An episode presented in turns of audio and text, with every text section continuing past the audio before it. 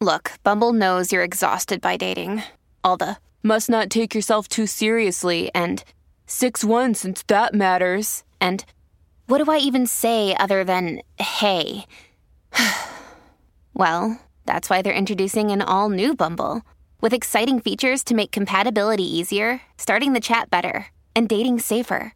They've changed, so you don't have to. Download the new Bumble now. Another day is here, and you're ready for it. What to wear? Check. Breakfast, lunch, and dinner? Check. Planning for what's next and how to save for it? That's where Bank of America can help. For your financial to dos, Bank of America has experts ready to help get you closer to your goals. Get started at one of our local financial centers or 24-7 in our mobile banking app. Find a location near you at bankofamerica.com slash talk to us. What would you like the power to do? Mobile banking requires downloading the app and is only available for select devices. Message and data rates may apply. Bank of America and a member FDIC. Oh, wonder working power in the precious... Incredible as they seem, are not the results of mass hysteria.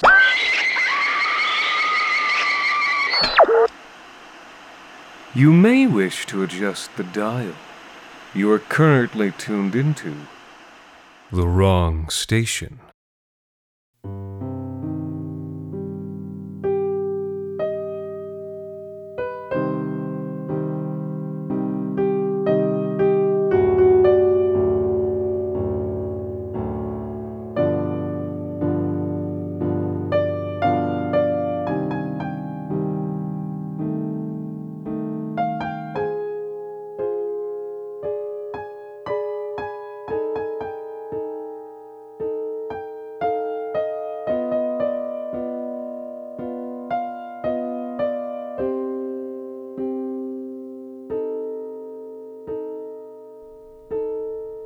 Right, let's see what we've got here. Witness reports in the Morris case and the events leading up to. All right. October 1st. Neighbors awake to find that the home of Edgar Morris has been decorated with fake cobwebs.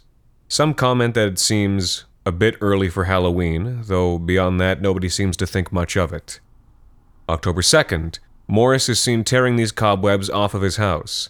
He appears to be annoyed and somewhat confused. October 3rd. The day passes without event. October 4th. The front of the house is once again covered in cobwebs, presumably placed there overnight.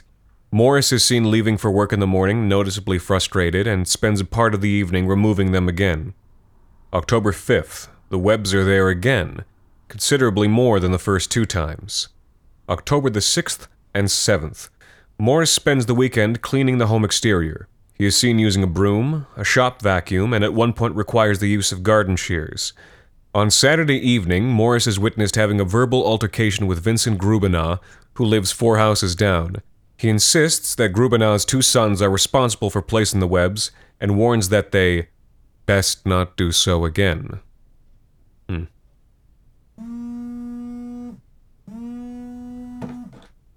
Yeah. Delaney. Yeah, yeah, I'm looking at it right now. Oh, yeah, it's weird stuff. Edmund stared up at the trash bag covered windows on the upper story of the haunted house. He chewed his lip. Edmund did not particularly enjoy haunted houses. They always fell into one of two categories either a psychotic blood soaked death house or a kid friendly peeled grapes equals witch's eyes house. An artificial experience like biting into a wax apple.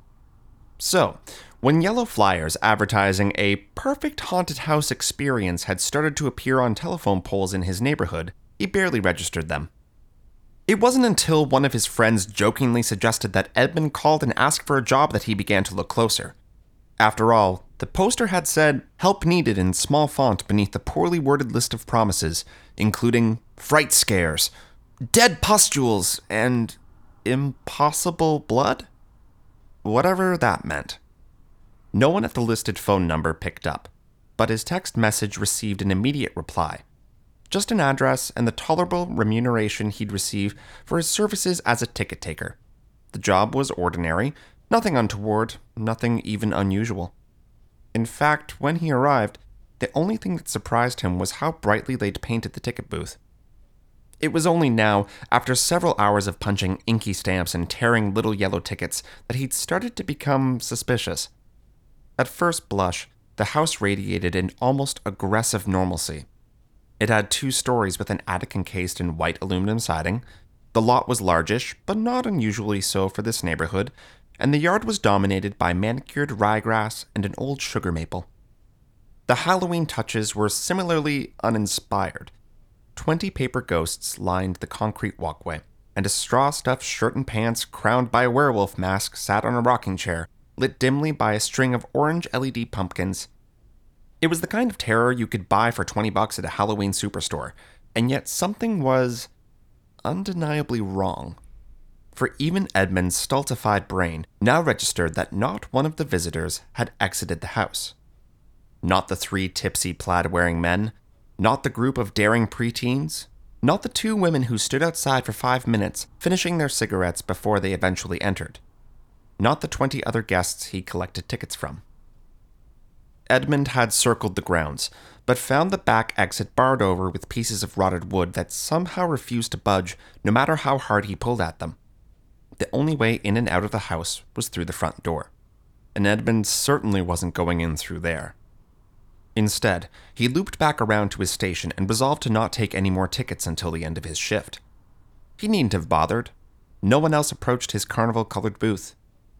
At midnight, Edmund was closing the lockbox and preparing to depart when he heard the sound of a door closing and footsteps. He wheeled around. Exiting the haunted house was a woman. She looked to be in her early 30s, wearing jeans, a light plaid jacket, and a cheap, childish headband adorned with devil horns. Edmund stared. He was certain he'd never seen this woman before in his life. Pretty cool haunted house, said the woman as she walked towards Edmund. When he didn't answer, she spoke again. The house. It was pretty cool. Edmund licked his dry lips and asked, Did you see anyone else inside? Nah, she said. I guess I was the last one to go in. No, no, said Edmund, shaking his head a little too wildly. I never took a ticket from you. The woman rooted through her bag and pulled out a little yellow stub. She handed it to Edmund, who noted she also had the same stamp on her wrist that he'd been giving out all night. Edmund stared into the woman's eyes. There was no treachery there, just mild bewilderment directed at him. You okay, man? she asked, fidgeting with a lighter she'd taken out from her pocket. Or wait, is this part of the house? Weird ticket taker guy to give you one last freak out when you leave? Edmund's eyes darted back to the house.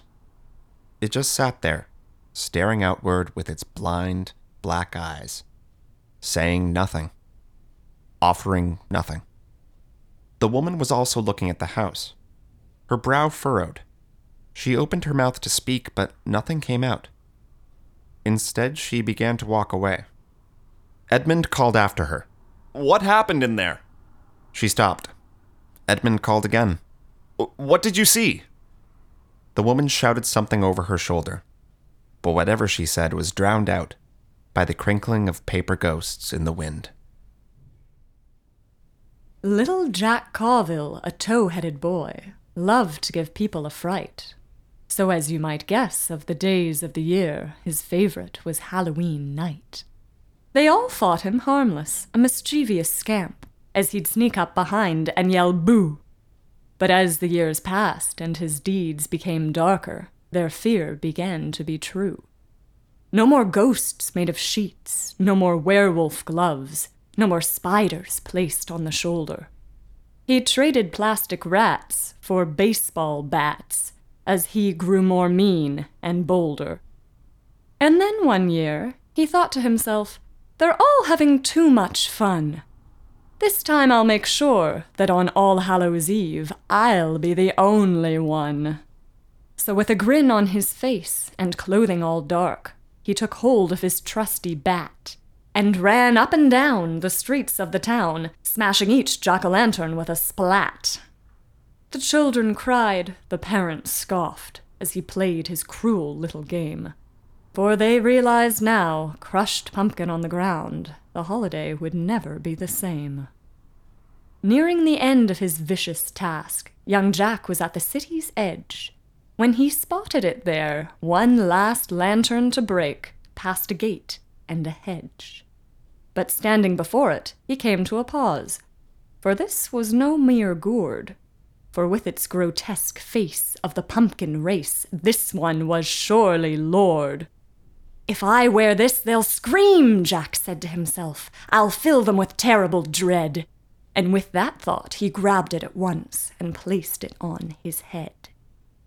But his glee was short lived, and his smile was gone as he felt a horrible pain. It felt as though stingers from somewhere unseen began to pierce his brain. He screamed something awful as his head flesh warped, and he tried to pull it free. But in trying, he found there was no prying it off, and never would there be. His screaming stopped, for pumpkins don't scream, and that's what his head was now. A face most frightful twisted with sorrow, stuck on that orange brow. And with those holes where his eyes had once been, he didn't notice them there. Three more young boys, as mean as he was, also out tonight to scare. They tripped poor Jack, and he tumbled down. They laughed as though it were jest. Only one pumpkin left, one said with a shriek. That tow headed Jack smashed the rest. They took up sticks and brought them down upon that orange meat, and Carville's brain, waxy skin, and seeds spilled out on the street. And one last time, those who looked on scoffed as they played their cruel little game, for they realized now, crushed pumpkin on the ground, the holiday would never be the same. All right, where where was I now? Yeah. October the 8th to the 12th, Morris departs Monday morning for a work trip. By every account, the house appears from the outside to remain unchanged during this time. October the 13th, Morris returns in the morning to find that the entire house is covered in webbing. He's described as furious.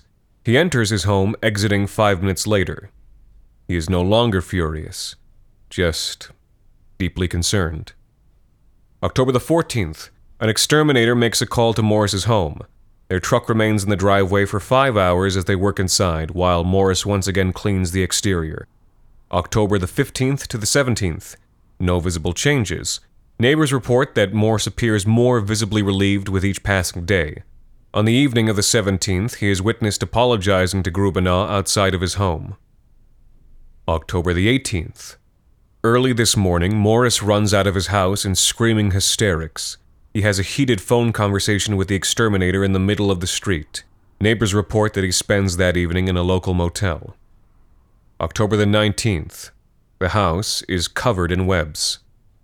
October the 20th and the 21st. The house is fumigated over the weekend. October the 22nd, professional cleaners arrive and they clean the entire home, interior and exterior. Throughout the day, they are seen removing 64 filled garbage bags from the house. October the 23rd, Morris returns home.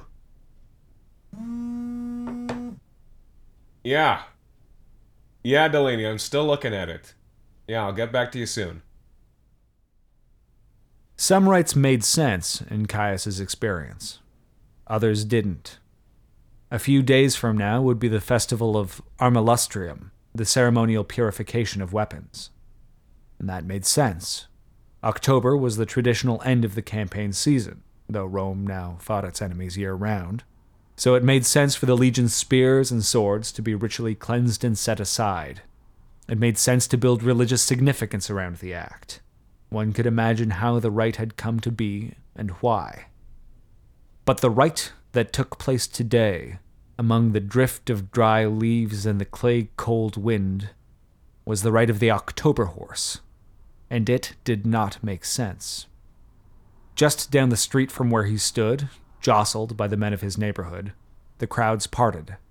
The tuba and tympanum droned and pounded against the gray rumble of an October sky. This was a rite of Mars, the war god, and his twelve clerics, the leaping priests, led the procession in their spiked helmets and red cloaks. The priests, by law, were young and strong, and they might have felt a joy in the act of leaping. But if they did, they did not show it. Their faces were grim. Each young man carried an ancient shield in his arms. Eleven of these were fakes, copies of the shield that had fallen from heaven in the reign of Numa Pompilius, centuries before the fall of the Republic, centuries even before its rise. Twelve dull metal bosses reflected the October sky. Which shield was sacred and which ones secular, nobody still remembered. Yet, the rite of the October horse must have been older even than these shields, for any reason behind it had vanished on the autumn wind of time. There was something barbaric about it, like the blood soaked harvest rituals of the Gauls and Scythians. It took place outside the Pomerium, that ritual border of the city, that ritual line that separated sense from savagery and order from chaos. Behind the leaping priests was led a white horse, its mane the color of lightning against the dark sky, its flanks dark with sweat like storm clouds, its eyes wild. In the center of the street, grooms brought it to a halt, and the music reached a pitch, and the animal tried to buck and scream, but the rope that bound the bit between its teeth was held by strong men. Caius wanted to look away, but he knew that this rite represented on some level, in some significant yet senseless way, a metaphor for virility that it did not feel safe to deny, surrounded as he was by so many men. The high priest of Mars appeared, capped and clad in crimson, bearing a spear in both hands, and anticipation passed through the crowd like a shiver through one body. Slowly, with a look of savage bliss, the priest drove forward with the spear point, raising a well of blood from the shrieking horse's chest. And then, after a delicious pause, puncturing its heart, driving the stallion to its knees. A flicker of what? Pleasure? Release? Passed through the crowd as the animal died. A symbolic penetration, yes. But to what end? A living animal was dead. Its meat would be used for nothing. It struck Caius as a waste. And yet this was the rite. Wide bladed axes flashed in the street. The head and tail of the horse were hacked from its body, and a fast runner leapt down the avenue with the tail in his hand to sprinkle blood over the sacred flames of Vesta at the city's heart. The head, though, was the source of the animal's virile energies and would be fought over by the crowd. The men of one neighborhood would win it, the others would be emasculated.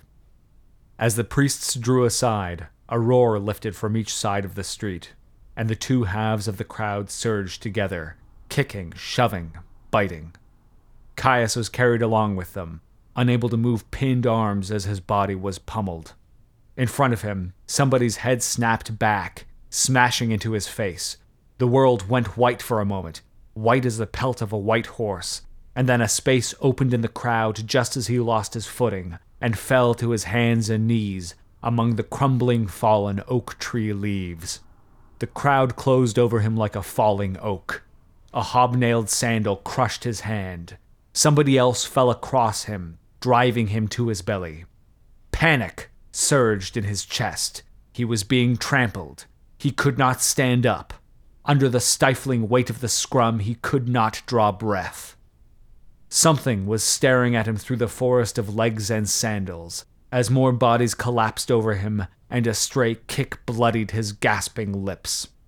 The severed head of a white horse trampled itself, such that the skin hung loose and twin tear streaks of harvest sunset crimson sputtered from its popped eyes. What was the point? thought Caius, as his legs screamed for air and his ribs were compressed by the weight of struggling flesh and bone. What was the point of any of this? And then something curious happened. As Caius's vision began to go dark, he thought he saw the dead horse smile, and he thought he heard its whispered words. For its own sake, Caius. For its own sake. Well, to my old eyes, this Halloween thing is very secular. When I was growing up, the traditions had a little more religion to them, a little more moral fiber, if you ask me. We didn't call it trick or treating, we called it souling. You'd go out on All Souls Eve, which, for those of you who maybe haven't been to church in a little while, is the evening of All Saints' Day, which is the day after All Hallows' Eve. There weren't any tricks. You'd go around door to door saying prayers for the souls of the lost loved ones of every house. It was actually a very nice tradition. Instead of these disgusting candies children love to gorge themselves on these days, you'd get a small round cake with raisins on it, called a soul cake, or just a soul. The best soul cakes in my village were baked by Mrs. Sutton, who was head of the Church Women's Association. She and her husband lived in a nice big house in a part of town called Pottersfield, which she always liked to remind us had been a bad part of town until the Suttons moved in and cleaned it up around the turn of the last century. There was something in Mrs. Sutton's cakes that made them different. Cinnamon, nutmeg, allspice, everybody used those. But Mrs. Sutton had a special ingredient. We girls would always try and guess what it was. Cardamom, we'd say? Saffron? But Mrs. Sutton would just wink at us and say, Nice try, girls, but it's a Sutton family secret. The Suttons were very wealthy. One of their ancestors had been Archbishop of Canterbury. Maybe it was just some expensive spice none of us had ever heard of. The year I was 13, I decided to find out. I staked out the Sutton house, and like one of the Kaiser's spies, I followed Mrs. Sutton to the grocery store and kept track of what she bought cinnamon, ginger, cloves. That was it. She didn't even use nutmeg. What then was her secret? Defeated and dejected, I decided to walk the long way home across the potter's field. Night was beginning to fall, and as I paused, turning back to watch the sunset, I noticed a curious thing. There was Mrs. Sutton out in the potter's field, digging, with a shovel no less. You must understand, manual labor was a very peculiar thing for a woman of Mrs. Sutton's station to do. So I ducked down behind a line of hedges and crept closer to see what she was doing. She was digging up bits of something and tossing them into what looked like a magnificent brass bucket decorated with crosses and mitre hats. The bucket had a lid, which was off, and a hand crank along one side.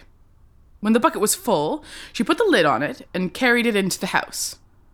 I simply had to find out what it was. Some kind of savory root, like ginger? A delectable fungus, like a truffle. I leapt forward, but when I reached into the hole, I had quite a shock. My fingers took hold of something, and when I removed them from the hole, I found I was shaking hands with the arm of a skeleton. I fainted dead away and must have let out a shriek, for when I came to, I was seated in a chair in Mrs. Sutton's kitchen, with a cool cloth on my forehead and a hot mug of tea next to me. Goodness, Mrs. Sutton said, you gave us quite a shock. That brass bucket was on the table, and as she cranked its arm, a terrible crunching rose from within.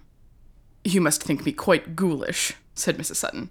But you see, the ground out back is a potter's field, a place where they used to bury people who simply couldn't go into consecrated ground. You know the type, dearie. Indigents, suicides, papists.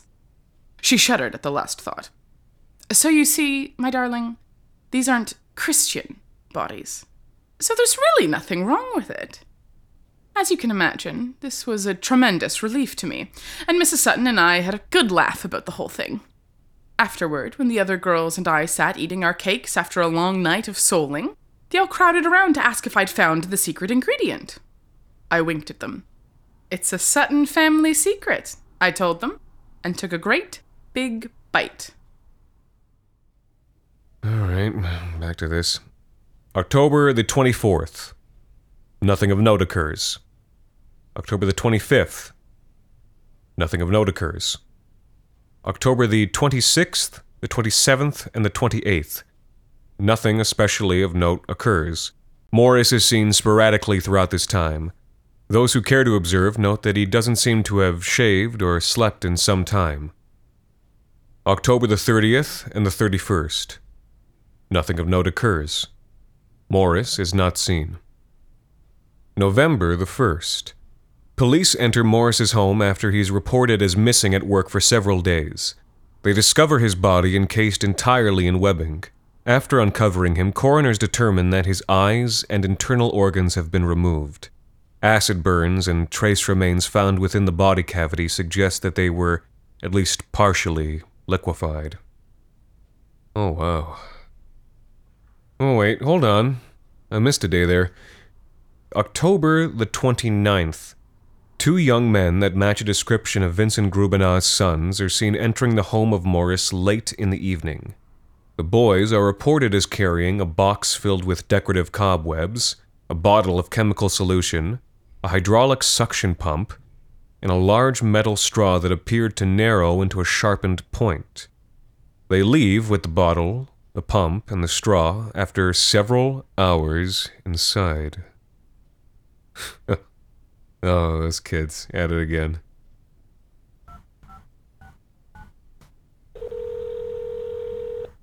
Delaney! Yeah. No, no foul play. Just a little Halloween prank is all.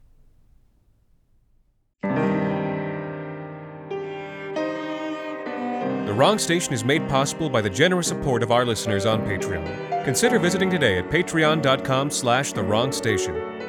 This week's episode, Something Snipp'ed This Way Comes, was written by Anthony Botelho, Alexander Saxton, and Jacob Duarte Spiel, and featured in order of appearance Anthony Botelho, Joey Graff, Rachel Hart, Alexander Saxton, and Chelsea Jayne Bray. The Wrong Station is co produced by Alexander Saxton, Anthony Botelho, and Jacob Duarte Spiel, with music composed and performed on the piano by Ilan Citrin, and arranged for the viola and performed by Viola Schmid. You can subscribe to The Wrong Station on iTunes, Google Play Music, Spotify, and any other of your favorite podcast services. You can follow The Wrong Station on Facebook, Twitter, and Instagram, and email us at thewrongstation at gmail.com. We wish you a most spooky, splendiferous, and sickeningly opulent Halloween. And until next time, thank you for listening.